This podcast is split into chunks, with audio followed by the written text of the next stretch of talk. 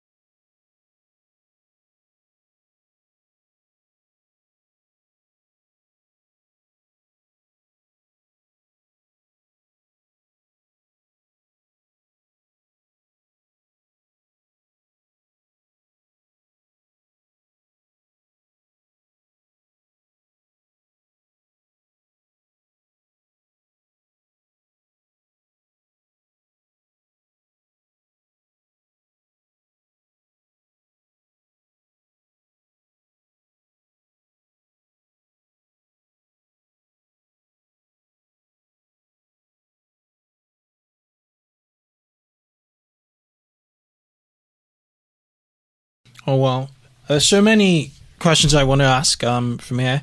I was meaning to ask you: Was the adoption ever official, or did it just? No, it was not official. I still have a, very loving biological family. Okay. Uh, that I, you know, of, of, course, very connected to.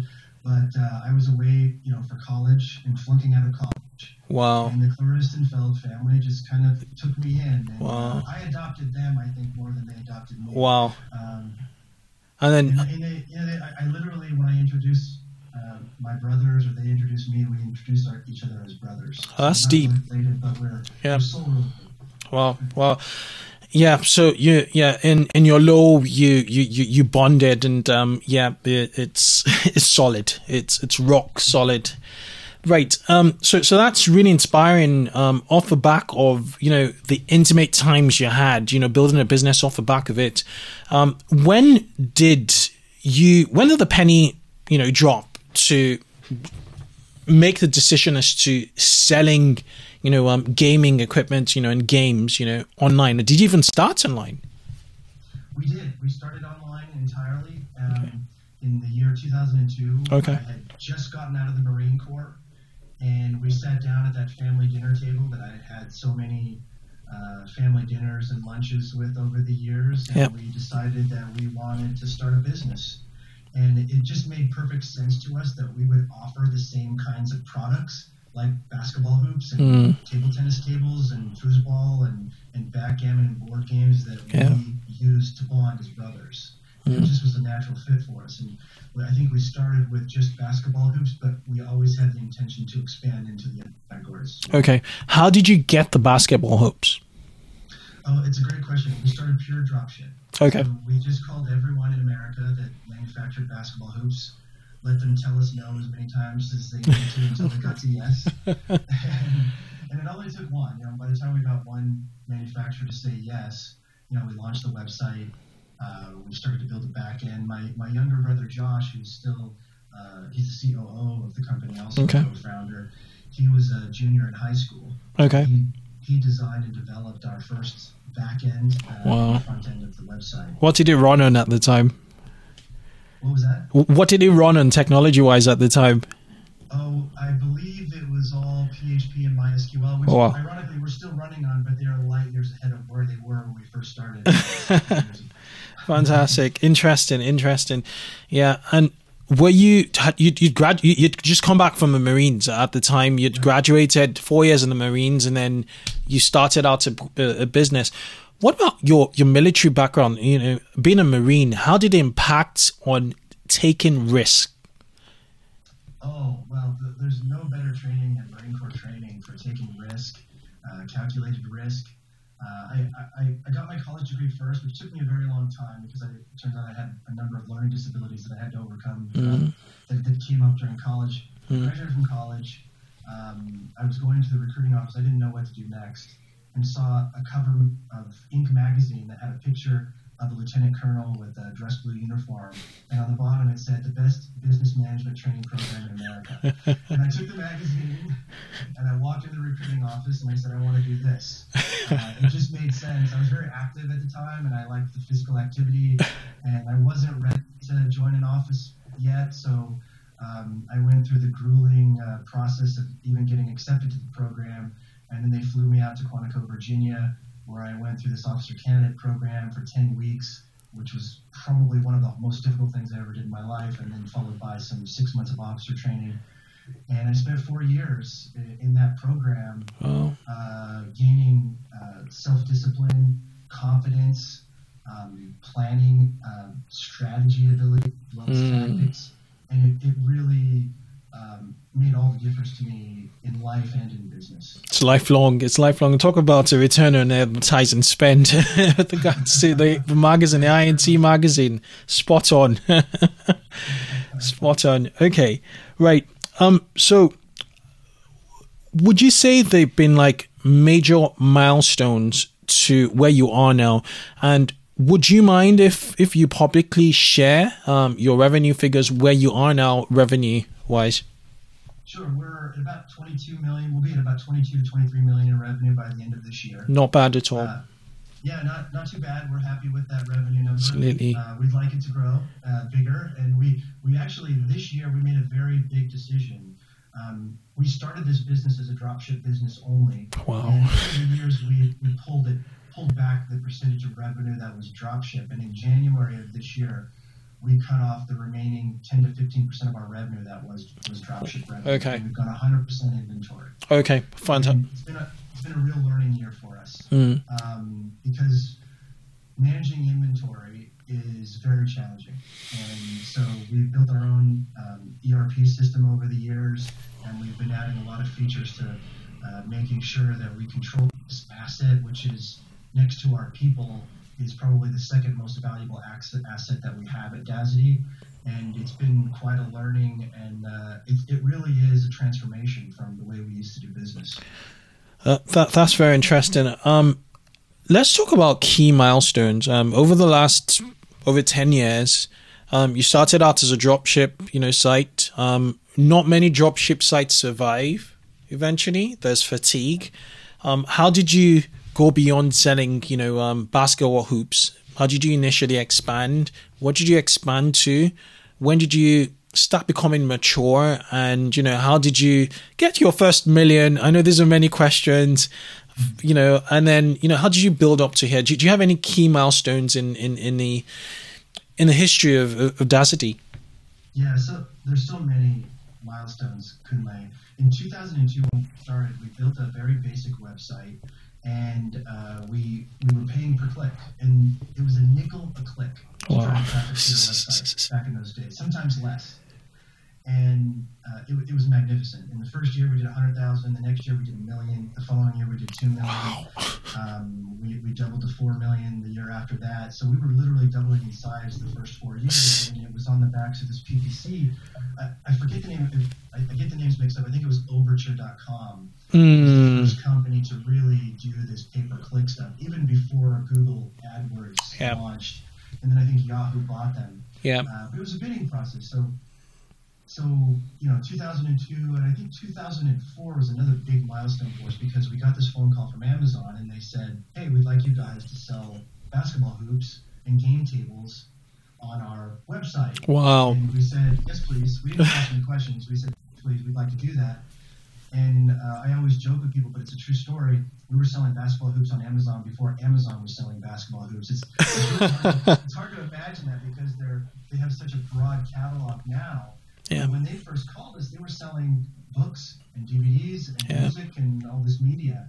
So yeah. it was a very big, um, it was a big day for us when we got that phone call. And we have been on the Amazon platform for a long time, and we know it very well. Yeah, that was about the time. Yeah, that's about the time 2004, according to to the book, um, the Amazon store. That was about the time Jeff made the decision to to to become a platform, and and that just changed, you know, everything. It changed the game. You know, Amazon was, was playing, you know, on which, which is amazing. You know, the fact that you're selling basketball hoops before before Amazon. Okay, so four years, you know, two x growth all through. Um, then then did it start to slow down, um, or did you you know um, you know figure out new ways to to hack growth and co- continue you know um, growing two x or you know one point five x? You know, in, in those days in 2004, once we got to 4 million in revenue, the wheels were sort of falling off the cart Mm. uh, because there was so much growth and we were such a small team. We really spent a lot of time developing our own software. And to this day, we run our business off of our own um, ERP system that uh, manages everything from our orders, our products, database, um, you know, customer service. We have a, a pretty intense financial reporting that allows us to drill down per SKU and per order the exact profit on each individual order. Uh, and we can zoom in and zoom out. And we, we did that because there was no really good SaaS software that was affordable at the time. Now, I mean, if I was starting from scratch today, I would use there's there's a number, there's a dozen great. What what would you use for for an ERP now? you know, um, uh, as far as running an Amazon business or a marketplace business, you know, I would I would look to SkuVault or SKU Bono, one of Yeah, those guys. yeah. Um, I think they have a very good product and it's always getting better. Um, but you know, you know, we if I was starting over, we may also on the ERP side work with something like a Sage product or some, you know some some Oracle products that have become affordable on the SaaS Okay. space. And um, so yeah, so that that's what we spent a, a number of years doing is building out the capability so we would know where money was coming in and coming out. At the same time, trying to be profitable, maintaining your profitability. Okay. Yeah, yeah, absolutely. Remember we had some ingrown talent with uh, brother Josh. Oh yeah, yeah. really High school whiz.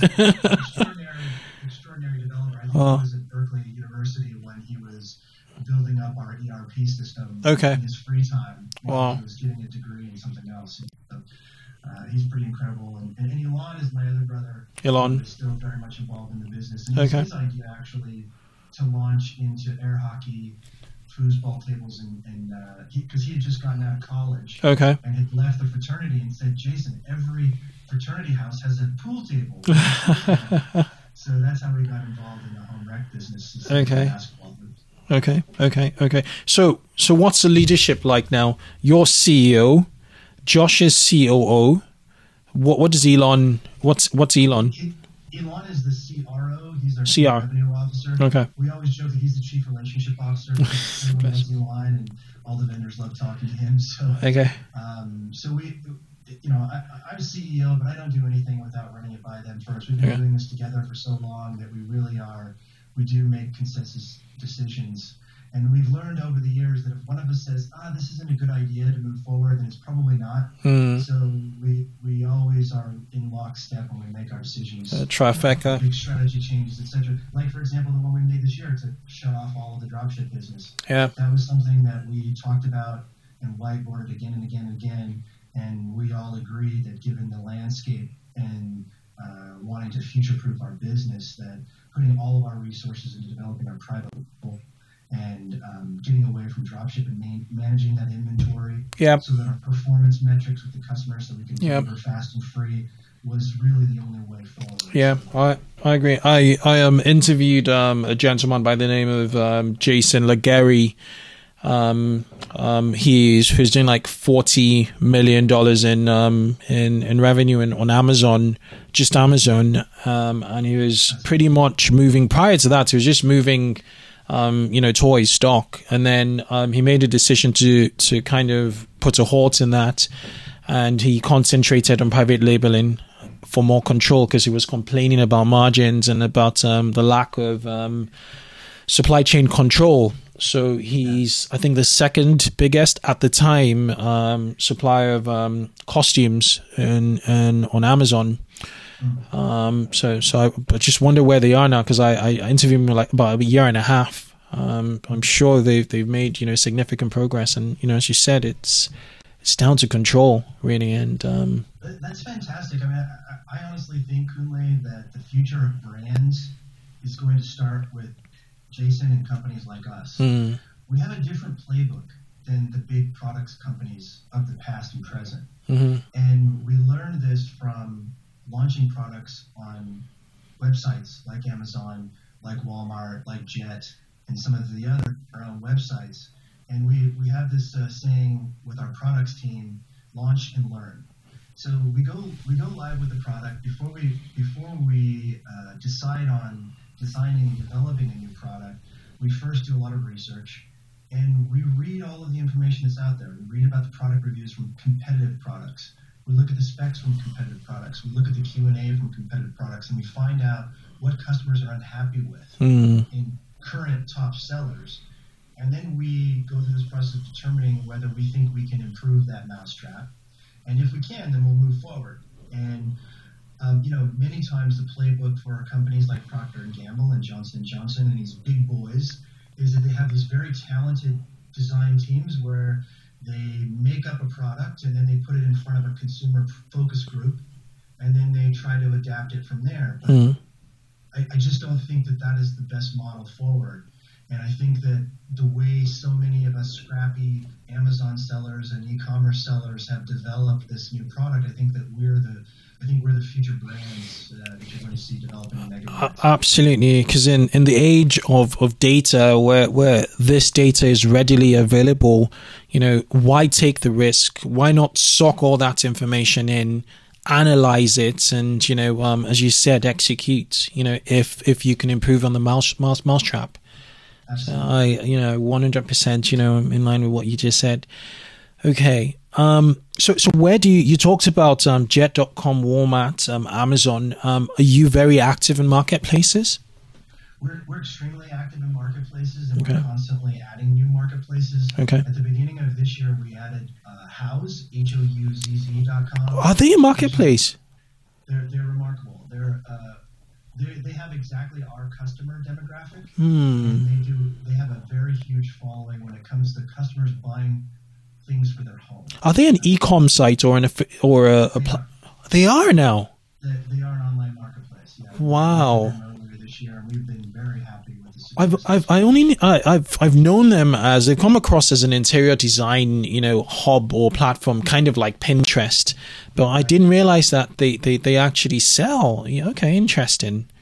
We get calls from designers all the time saying uh, we, we, have a we have an exclusive uh, brand that we import from France called Rene Pierre Foosball. Mm. So we get a lot of calls from designers asking us to specialize the color for the foosball. They're beautiful French artisan-made uh, yep. foosball tables. And uh, we get a lot of calls from designers from that platform and others saying, "We want to put a foosball in this room. Can you make it bright yellow?" we will customize for them uh, uh, based on them finding us on you know the Houzz network. Well, which comes with the premium, I, I suppose. Um, yeah. rightfully so. absolutely, absolutely. Okay. Um, prior to, to, to, actually, you know, making this interview happen, um, I interacted with um, some some of your staff from the Philippines, and, and I recall you said you're making a trip to the Philippines, and um, we haven't really talked too much in detail about that. But um, what do you guys do in the Philippines? Obviously, you're probably not sourcing from the Philippines. I think it's more a resource center. How's how's that playing out? Um, could you expand a bit more? On? Uh, absolutely. We our largest office is in Manila, and we have wow. our own uh, Dazadi entity and staff of 21 members as of last week. Wow. Um, and they do a lot of uh, back office work for us, including uh, product listings. That we have a, a, full design team for not only designing images for great product listings, but also helping us design new products, uh, look and feel in the product design category. Wow. Um, they do some level of customer support, no, no phone support, but they they are are an invaluable piece of our customer support um, uh, team And uh, let's see what else we're doing there. We even have a budding digital marketing team that we're spinning up there. Wow. Uh, so we do we do a lot of work in the Philippines with our very highly educated uh, staff who love the West. Um, Yep. And uh, are, are highly motivated, and they do a tremendous job for us. And we also pair those teams with um, experienced folks here in the United States. And many of our people here in the U.S. actually work from home. Okay. So we just, Wow. we just finished our, our like that. Retreat. We do this semi-annually. we all get together and we have a group of meetings and we have some have a good time together so we can see each other. But most of the time, our staff in the U.S. are working from home. I really like that. Us, yeah, it it really allows us to compete with the likes of Walmart and Amazon and the others who are able to lose money on the sale of a product, which we can't do. Yep. Um, Yep. So we have to be creative and we have to be, um, you know, flexible in the way that we uh, put ourselves to. Yeah, I like the fact that you're agile. You're a very agile business, even you know though you're you're you're, you're eight figures. You know, a lot of you know businesses the moment they do they, they even hit five million in revenue, um, they get the office. You know, the really big office, flashy office. You know, and, and they're paying lease. They're they're they're, they're, they're investing in, in a ten year lease. You know, and you know when you could put it into developing products and you know being more agile in, in the marketplace. Um, just Yeah, I have, it's interesting about you Yeah. you asked me about the Marine Corps yes. beforehand, and, and you articulated exactly the way we built this business structure with flexibility in mind, so that Mhm. we can expand and contract easily Mhm. if necessary. Um, but one of the one of the life lessons that I learned from the Marine Corps is they have this concept called maneuver warfare. So one of the strengths of the Marine Corps, because it's a very small armed service, True. to the To the army, they're an elite. Yeah, exactly. so they have to be nimble and they have to be flexible and they have to use their resources really, really wisely. So I like to think that I pulled that from my Marine training. I like that. We, we spend a lot of time trying to employ it in our Dazadi and Are, there any are there any books you'd recommend to short circuit your your your marine mentality?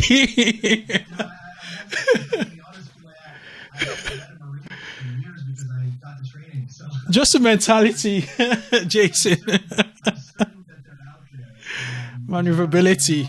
Officers that have been in, in enlisted Marines, lawyers who have written some really good books on what they've learned in the Marines. But uh, maybe someday I'll write one. no, it's it's it's it's amazing because um I'm just actually thinking about it. You know, there there are a small elite you know group of um you know of, of the army. They're, they're parts of the army, and um you know they go, they execute, and they deliver results. You know, and uh, very very effectively, being being being nimble and, and agile. Two questions with regards to um, outsourcing, not outsourcing, actually managing teams. Do you use like tools such as Slack um, to to communicate? What what you use to to to bring everybody together so they feel you know they're they're they're, they're, they're like a team you know despite you know working um in, in in very you know working from home and in the Philippines working across you know the the world really Oh yeah, so so Slack has been invaluable to us. Mm. It doesn't work with our China office because the Chinese government doesn't They've- allow often for American uh, software products. right Uh, but we'll but we'll use WeChat. okay we need to talk about your China office Sure, sure. yeah Uh, but certainly our office, uh, our, our, our main office in Calabasas, California, and From home workforce. Yeah. We find Slack to be incredibly invaluable. well also recently started using uh, Zoom. Uh, Zoom.us, I believe, is the product. Yep. And I really love it because it allows us to have FaceTime okay uh, with our staff, and it's a really good interface. We also use Skype, uh, Okay. which we're, using now. yeah we are Um, that's that's been uh, incredibly helpful and valuable. We use a lot of uh, program management software like Trello boards, okay as well as uh, some of the 37 Signals software. Yep. Basecamp. hmm Depending on the project, we'll use one or the other. And um, you know, we make sure that every week, U.S. team, we have at least a Zoom or a Skype meeting so we can see each other eye to eye. And we also, the, the, the important piece with the remote workforce, in my opinion, and we've had great success with it, is we have these Dazadi retreats. Hmm. So we will fly everyone into a resort somewhere. We'll hang out for the week. We'll uh, spend time together, eating meals together, Yeah. talking about business, talking about each other's families, and Yeah. connecting in that way. We try to do that at least once, sometimes twice a year. So that's been really important to us as well. Um, there, you know, we, we miss that we miss that connection uh, sometimes, but by having these Dazadi retreats, it really helps energize the whole team. Yeah. Get everyone rowing in the same direction. Yeah. Not that they're not all the time, but it's, there's just something about that face, that, that live connection that uh, helps. I agree, and I suppose there might be breakout, you know, um, meetups from you know certain members. Say, say the marketing team needs a device, you know, need need to have a creative session. They probably just meet face to face sometimes, you know. Um, yeah, yeah, yeah. yeah. We use Regus office space sometimes if we need to. Exactly. Yeah. Yeah. That's cool. Fly out to Calabasas where we have our office uh, co-located with our investors. Uh, that's amazing. That's amazing. Okay, let's talk about this China office.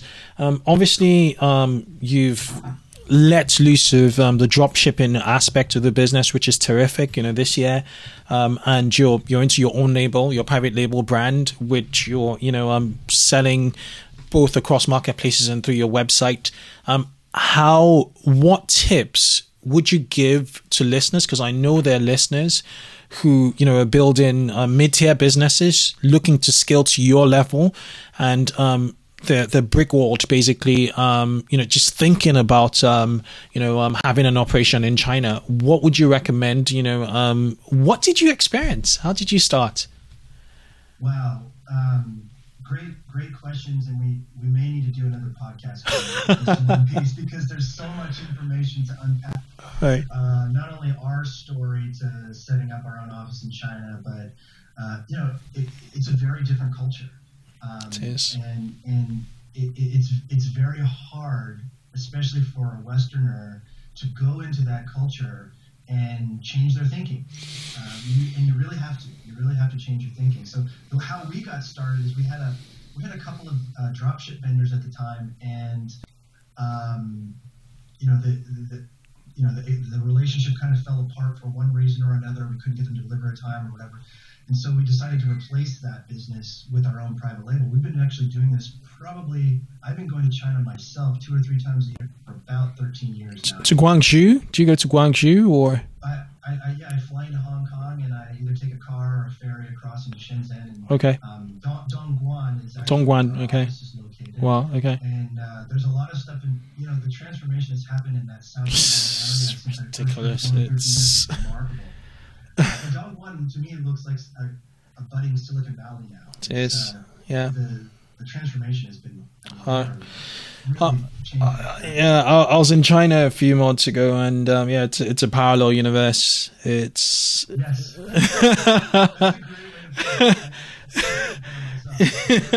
it's yeah, it's it, it's and the amount of development is just re- ridiculous. The the scale of yeah.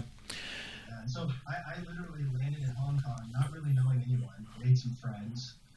Uh, this was 13 or 14 years ago, and uh, people that could get me in contact with some factories.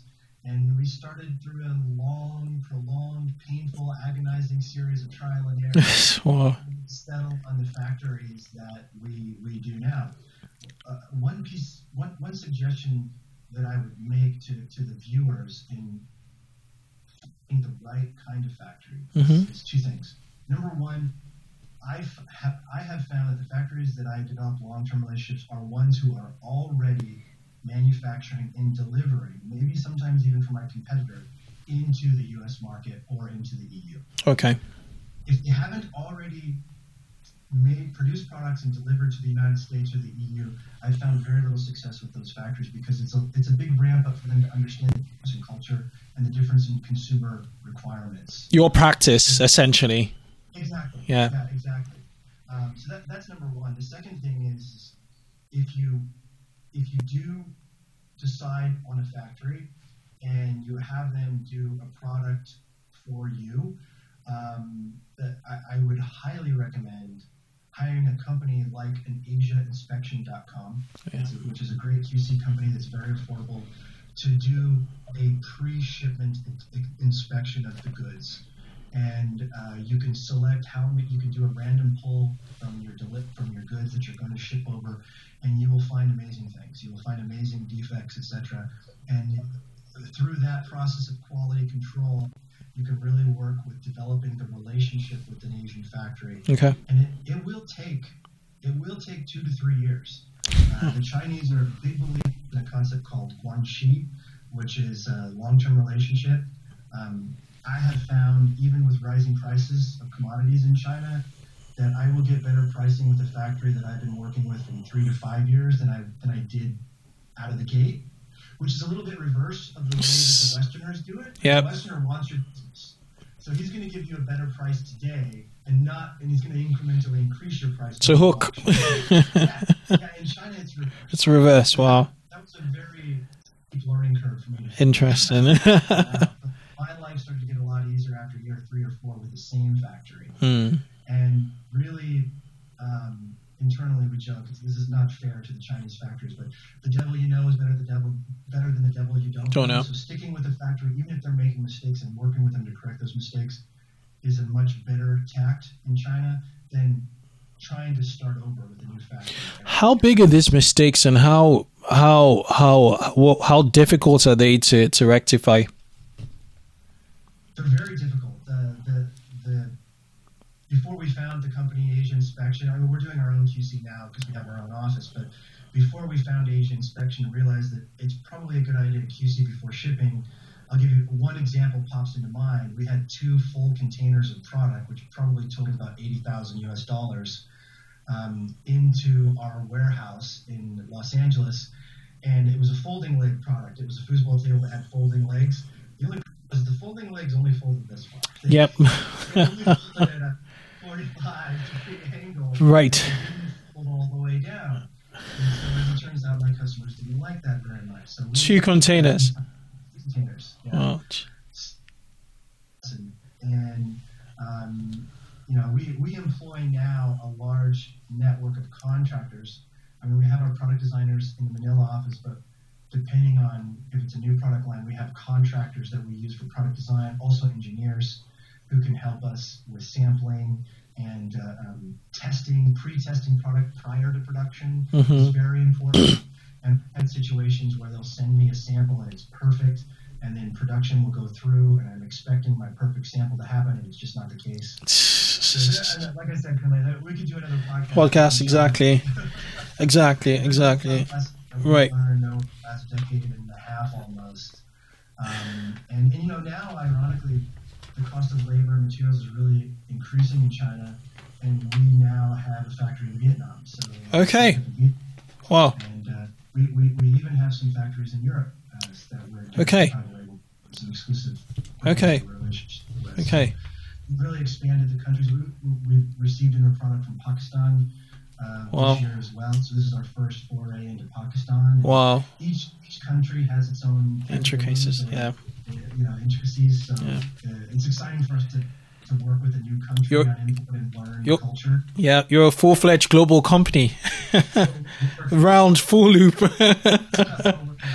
Fantastic. It's really great. You know, I, I, was an ugly American when I started this process, and I couldn't understand why they couldn't think like me. The best lesson I ever learned is, okay, this is their country, and you have to learn to be flexible To their and see it, put yourself in their shoes, and try to understand Mm. their point of view. And the minute that happened, it took me five years to learn that hard lesson.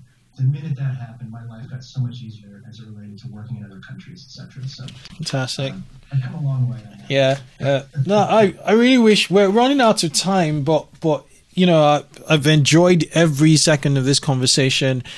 Um, one question I wanted to ask before I you know let you go before we get into the evergreen questions is, um, you know we talked about Amazon and marketplaces. What would you advise? Um, what steps? So let's take take you several years behind. Hold on one second okay let's take it one you know several years you know let's go several years back um if you're to do amazon again and marketplaces for those you know of our listeners who are looking to to get into you know um marketplaces how would you do it effectively now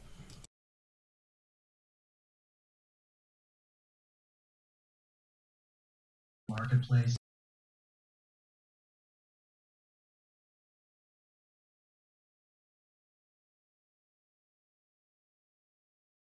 rapidly as they get bigger and bigger and apply more resources to the marketplace. Um, I, we really, at this point, have a love-hate relationship with Amazon, and uh, you know, we realize that it's a tremendous market and that it owns half of the online market share in the United States, um, and yeah. soon be the same in Canada and the EU. Um, so we have to be on the platform. I think if you're just getting started, and this is a big nut to crack, if you're just getting started on the Amazon platform, I would highly recommend coming up with your own private label product. Yeah. There's just no future in selling other people's stuff on the online marketplaces across the board. it just there's too much downward pressure on price. Yep. There, it's too competitive. Uh, if you're selling something that someone else is, it's there are some times where there's 60 to 80 other sellers. We've had we've had products in the toy category where there are 120 other sellers selling the exact same. How do you how do you manage? What do you do? How do you move your stock in such situations? You know, um, th- this is a problem I'm, I'm, I'm, I have with with Amazon. It seems like it's it's a race to the bottom it commoditizes it puts lots of entrepreneurs against each other. You know they're chasing you know the the same market the same consumers. It seems like it's allowing a glut of products you know into the market that are not ne- necessary. And yeah what what what are your thoughts in you know on on on amazon? And um, the fact that they own 50% you know market share in the states it's it's almost similar here in the uk um, where how do you thrive? You know, you guys are thriving. You know, how how you guys bucking the trend? You know, Kunle, this is our third podcast we're going to have to do together because right. I'm marking that down. you know, there's a lot of tools that we have learned through trial and error and through a good close network of other big Amazon sellers. And there are some tricks of the trade. Uh, one of the frustrations that I'm hearing among my other, I call them colleagues, other sellers, is that you know a lot of the tools that we've used to employ in the past are being taken away from us, mm. and um, you know, but but at the same time they are giving us new tools. So we have a brand registered brand. Harvil is our private label brand, H A R V I L. Okay. And because we're brand registered, we have complete control over our listings.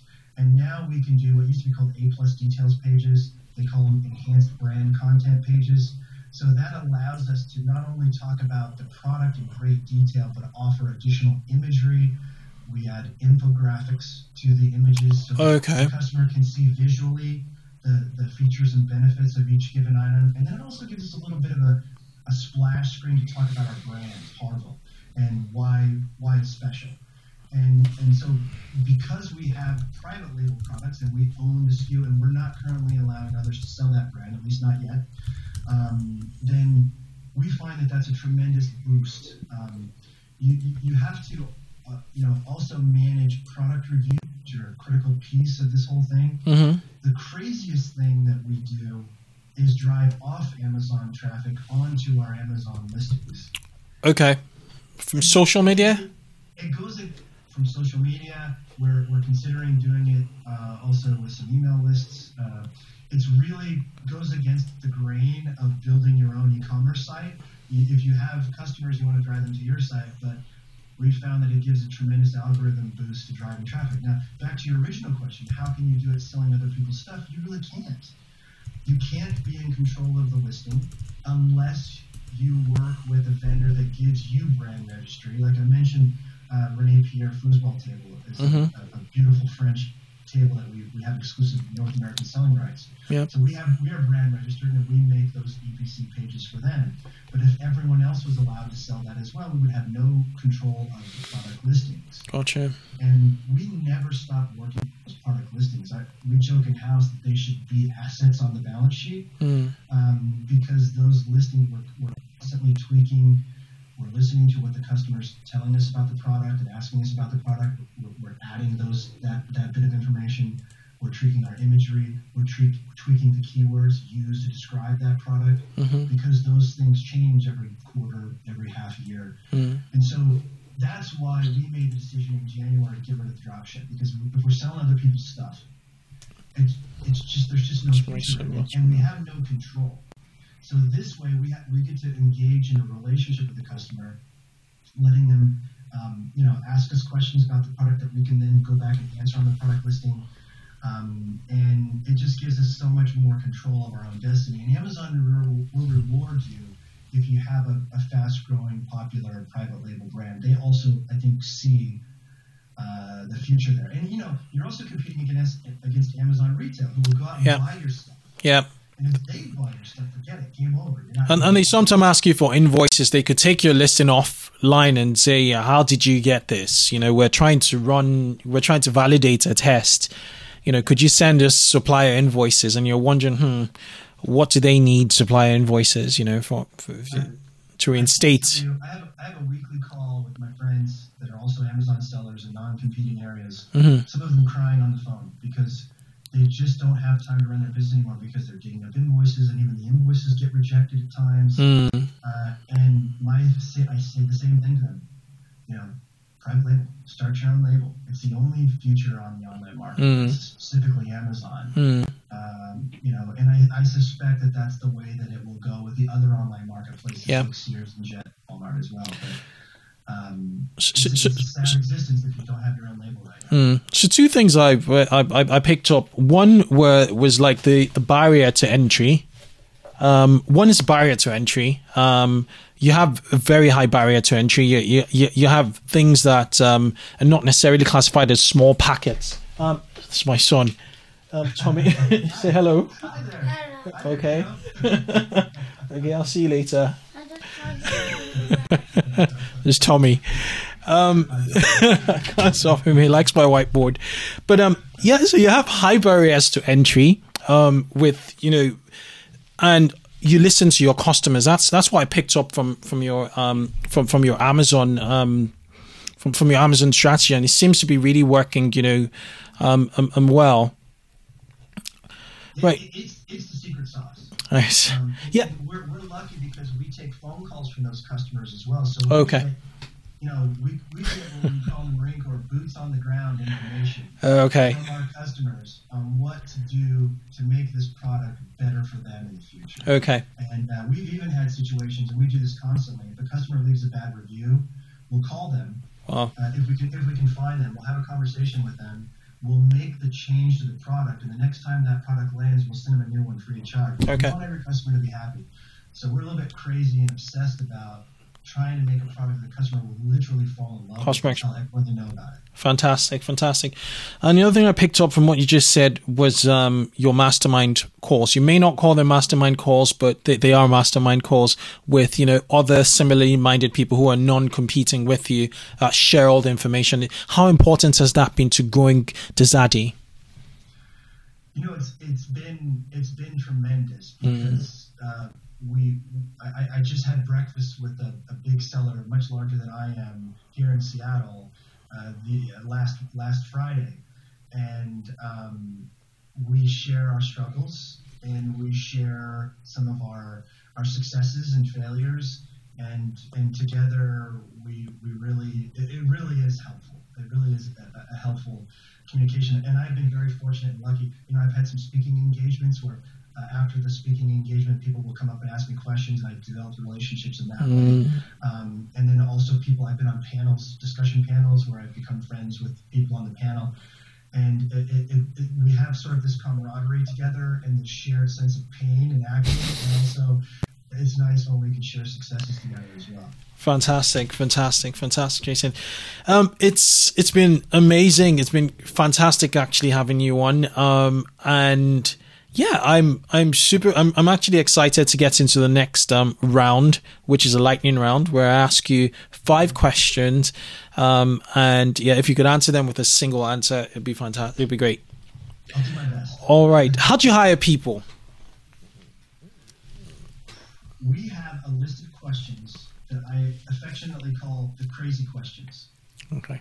and it helps us identify. I, I borrowed from a book, uh, uh, and, his name escapes me right now, but he's a guy that wrote the book for the Secret Service on how to um, interview or, and, and, and screen threats to the president.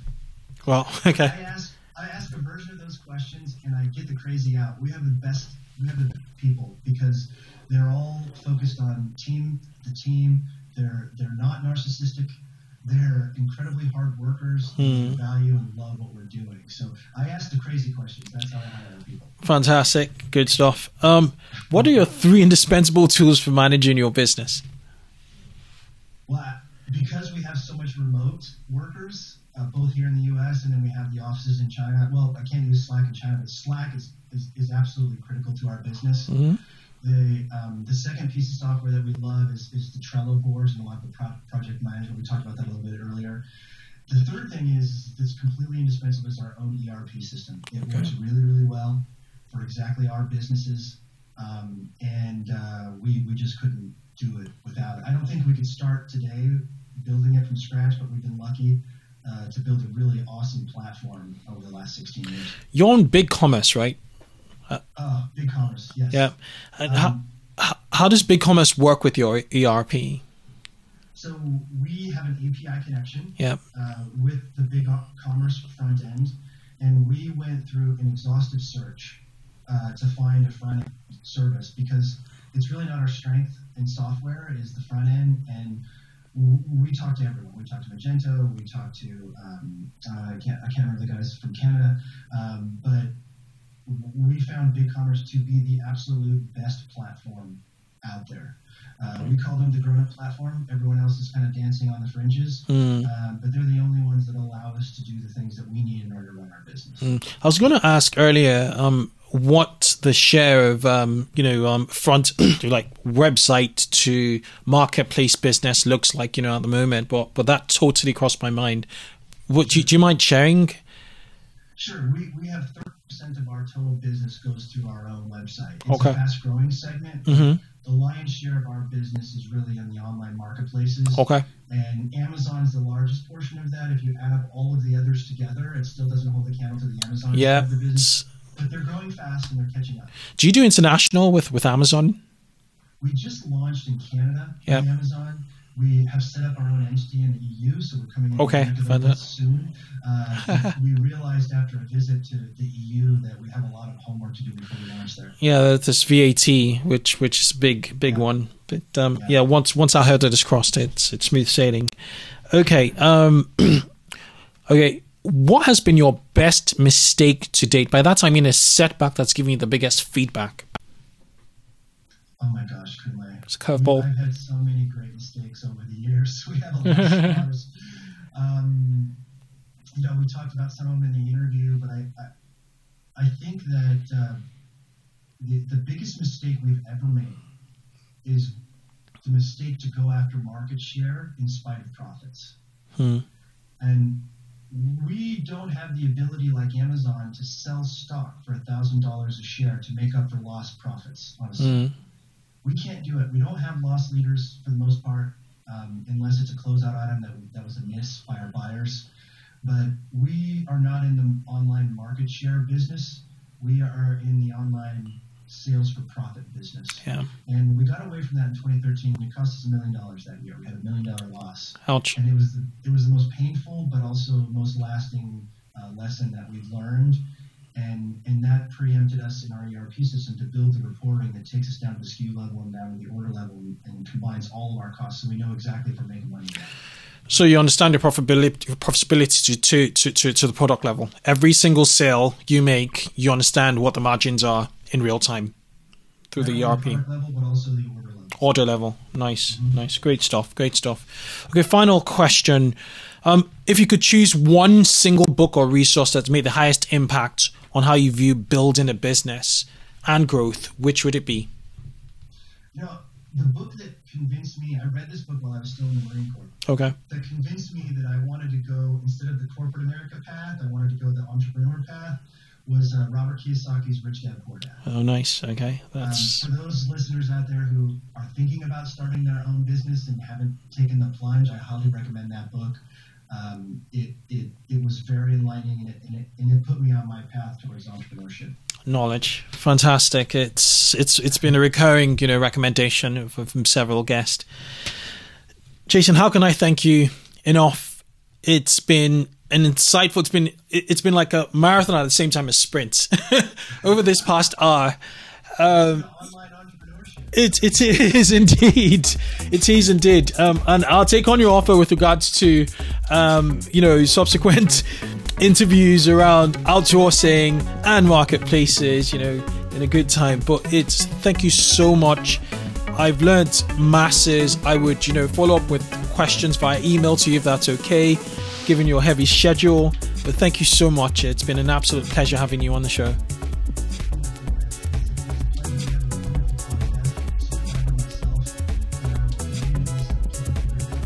Thank you so much. Cheers.